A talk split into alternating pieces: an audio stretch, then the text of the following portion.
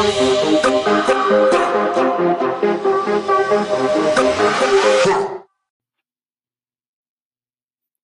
my name is Vaughn Penley. I did my RVL on the Keystone XL proposed pipeline. Is it economical? Is it viable?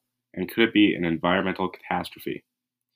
The fact is, America needs energy and new energy infrastructure, and the Keystone XL pipeline will help us achieve that with good stewardship, stated John Hoeven. Hoeven is the senator of North Dakota since 2011. He's an avid supporter of the oil industry. This industry contributes heavily to day to day life. Oil is in paint, clothing, and used in heating systems. Furthermore, in the refining process, process it makes multiple gases and liquids such as diesel, jet fuel, and gasoline, just to name a few. The Keystone XL proposal, if allowed, could make a major economic impact. It's incredibly viable and sadly could be environmentally devastating. For these reasons, the good outweighs the possible and unlikely bad. The region, commonly called tar sands of Alberta, Canada, holds roughly 1.7 trillion barrels of bitumen oil. The oil, ever since the 1900s, has played a critical role in the economy in more ways than just one. The extracting is its own industry, having advancements in drilling techniques and equipment regularly, creating and contributing to a market of its own. The refining process requires many people, such as engineers and journeymen, contributing by employing many people. The Keystone will provide like many of these operations, many jobs, even if not permanent. There are estimations. TransCanada, TransCanada claimed 100,000 jobs would be made, many of these being temporary jobs. However, other sources claim as little as 30,000 jobs, these being high to low statistics. They are both skewed and somewhat biased. A better estimate is within the range of 40 to 70,000 jobs. But once constructed, it is capable of carrying 130 thousand barrels of oil daily. Another very important impact the proposed pipeline has is oil independence.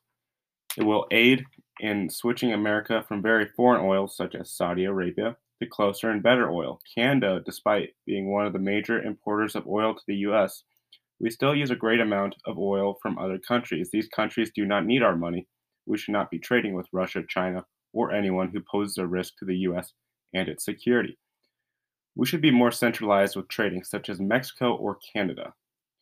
Being more reliant on Canada for oil will not only strengthen the Canadian and the U.S. relationship, it will allow for the oil industry to prosper without giving too much control to Canada. With this oil, it will heavily improve our West and East Coast markets. This is according to the Congressional Research Service. Another positive being that the tar sands oil will be sent down to Texas, which admittedly is known for all things oil. Texas is a major hub of industry and subsequently provides numerous ways of transport for this bitumen rich oil. Ways of transportation of refined tar sands include railway, water transport, and the safest way being, of course, pipeline. Another economically important part of this pipeline being safety. Pipelines aren't likely to leak or spill as much as trains, boats, and trucks, which all do regularly. Quote, the result was clear. Both rail and pipelines are quite safe, but pipelines are without a doubt the safest way of transport of oil and gas. Pipelines result in less frequent spills and are the safest way of transportation. Not to say they are foolproof, though, such as what happened in 2015 on the Yellowstone River in Wyoming. The pipeline wasn't checked on and it wasn't buried deep enough, resulting in a bad spill. Critics believe this pipeline will rein in 100 million to 600 million dollars annually, not counting the temporary employment jump from numerous jobs this pipeline offers. The pipeline is very feasible despite Biden's choice to revoke the permit for the construction of the pipeline. When the next Republican president enters office, Sheehy will make an executive decision invoking the permit. However, the main reason why it's so good and viable is because it's so direct. It is straight north to south, as well as how it could affect the state of Montana. This isn't only good and plausible for America, it uniquely puts Montana into a position that would be greatly beneficial. Quote, Bakken Market Link in Baker, Montana, a pipeline lateral that could transport crude oil from the Bakken oil fields into Steele City. And from Steele City, crude oil could be transported to the Gulf Coast via previously constructed Trans Canada pipelines the Cushing Extension, and the Gulf Coast Pipeline both already operating, end quote, wrote the Congressional Research Service. This would greatly promote the industrial centers of eastern Montana while preserving the beauty of the western front of Montana. The pipeline wouldn't damage eastern Montana unless a spill were to happen, which in all likelihood wouldn't. Given the statistical analysis and the advanced safety measures of this pipeline, it seems unlikely. It is a 870 mile long and 30 36 inch pipeline made out of steel. Steel is affordable, reliable, and replaceable. Its tensile strength, depending on what type it is, can be upwards of 40,000 psi, which is more than capable of withstanding the erosive nature of the tar sands and the pressure of the fluid traveling in it. It's very depend it's a very dependable pipeline, and the Alberta tar sands is a very reliable source of bitumen-rich oil. There are a few issues though. Concerns from reservations, the Nebraska aquifer, and the greenhouse gas emissions, all of which are up for debate. Risk assessment is a major part of the debate.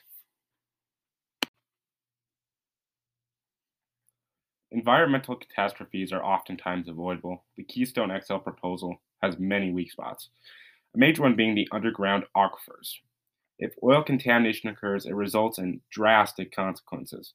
The water supply is essentially poisoned. Subsequently, many acres of farmland could be damaged or destroyed. Livestock would be poisoned. This being the worst case scenario, a major spill, where the pipeline leaks and diffuses into water. This isn't a common occurrence, luckily. Most, if not all, pipelines are very, very safe.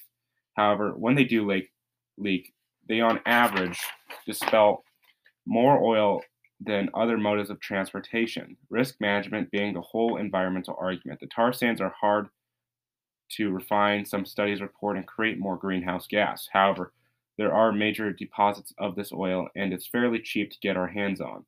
Since this also since this is also going down to Texas, Texan refineries have very specialized and advanced technologies to help eliminate greenhouse gas in the refining process. The pipeline could endanger species, various birds such as cranes or the black footed ferret. Despite the keystone being sturdy and res- resistant, tar sands are corrosive. There is literal sand in the oil, and sand over time erodes objects, especially when being pushed at a high psi, such as through a pipeline.